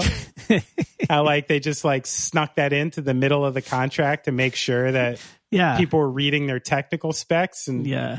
when i hear about U2 showing up with like fuck like a hundred trucks you know? Like how many buses? Like that is like an industry. It's like its own it's its own industry you know? Oh yeah, no, it's a small town there. I mean, two it's Corp. definitely a small industry. Yeah, for real, I'm sure. I hung out with um U2's uh like engineer, like Bono's like vocal engineer um one time and he told me this hilarious story about um I guess the Edge has this huge pedal board I'd imagine, yeah. Yeah, as you would think. But, and I don't even know how this, as a technical guy, I don't know how this is possible, but there's an exact replica of it just off stage. And his Okay. guitar tech stands over it for the whole show so that if Edge cannot, you know, because he changes stuff so often, Yeah. if he can't make it back to the pedal board, like the tech will change, make the change for him. But I guess he's like always fucking with him. Like he'll lift his foot like over a pedal, like right before the part, and then like not stomp it just to like fuck with his tech. it's just like like knowing like th- how massive their show is and Yeah, how right. kind of important. And I mean, I like U2, but like, let's face it, a lot of the Edge's sound comes from those fucking pedals. Sure. you know what I mean? And like, yeah, yeah, it's just well, yeah. hilarious that that's what he would choose to fuck around with, like the thing that might actually really make a difference to his sound. But Yeah. I mean, so are you are you one of those like fr- from a drummer's perspective, right?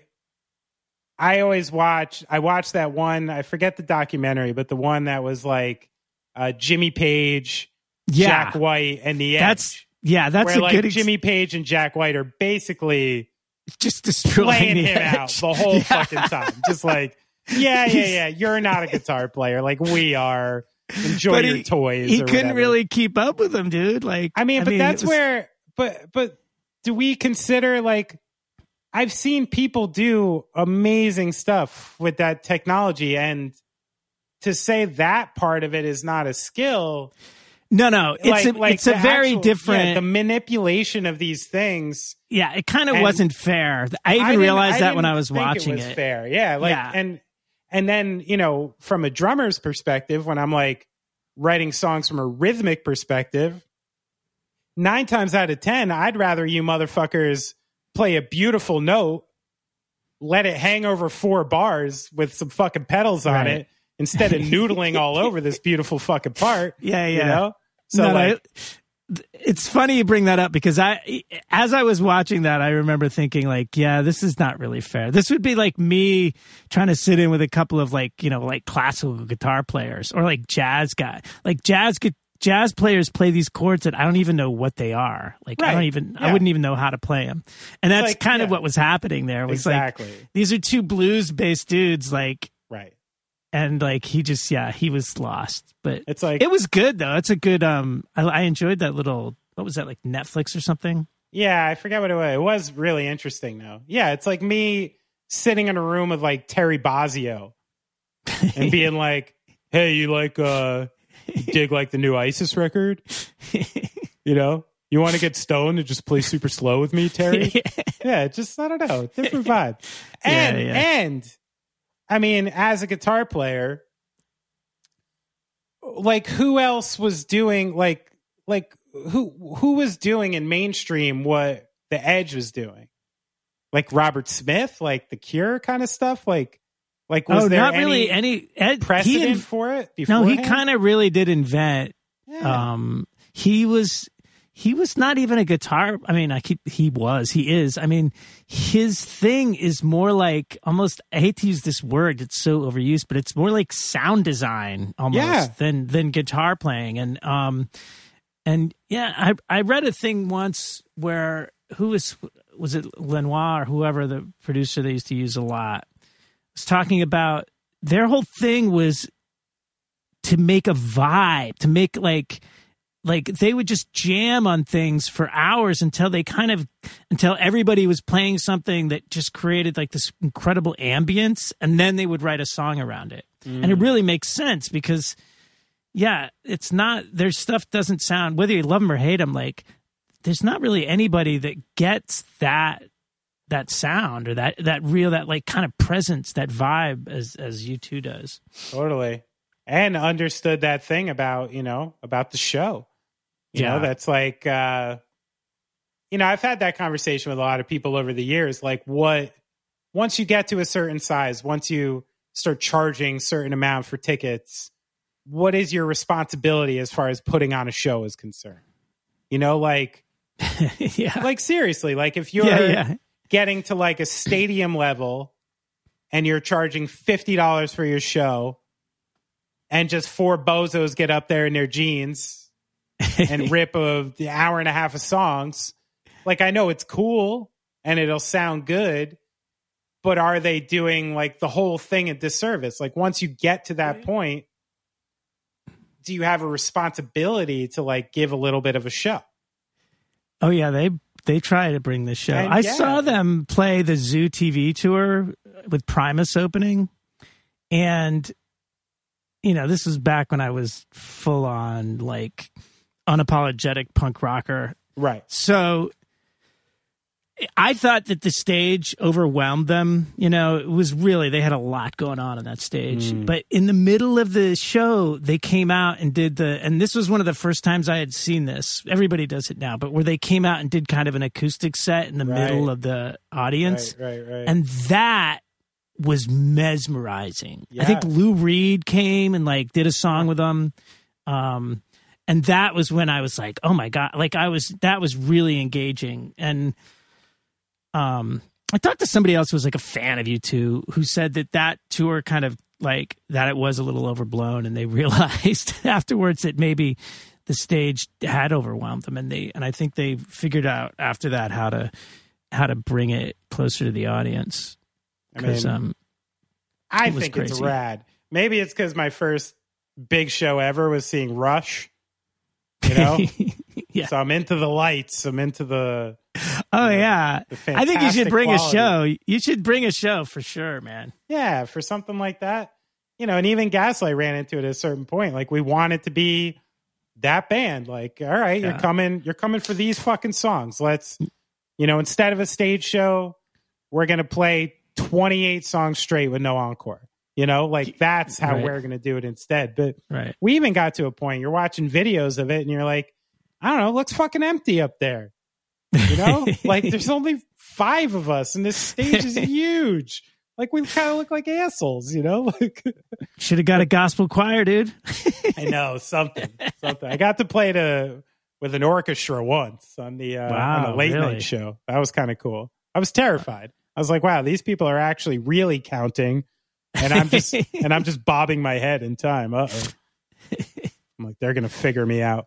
But anyway, uh, I know we we quickly mentioned it in the uh, interview. Scotty is a fantastic photographer. Um, posts a lot of cool shit about uh you know the work he's doing now and some of the old tours. He's got a million great Gaslight photos. Actually, most of the ones that uh, appear, um, most of the ones that appear in the Gaslight Instagram these days are Scotty's. Uh, Hmm. So everyone should check out um, his Instagram. He's just at Scotty Anna, and then uh, of course check out the Perkins Perkins twenty eight. He's on there too. One of the finest people I know. A couple of the finest people I know. Yeah, you can tell. I think I could tell that you are uh, fond of those guys. I am. I yeah. I just want to keep talking to him. So thanks for uh, coming onto the program and listening. And uh, we'll see Thanks for listening. Leave us a review on the Apple Podcasts. Used to be Mm. called iTunes. You can Sexual leave a nature, Benny please. review or whatever you're comfortable with. What's a Benny review, Brad? oh, when I listen to going off track, I go, I go, I go, I, I, I. Wow. And we're out.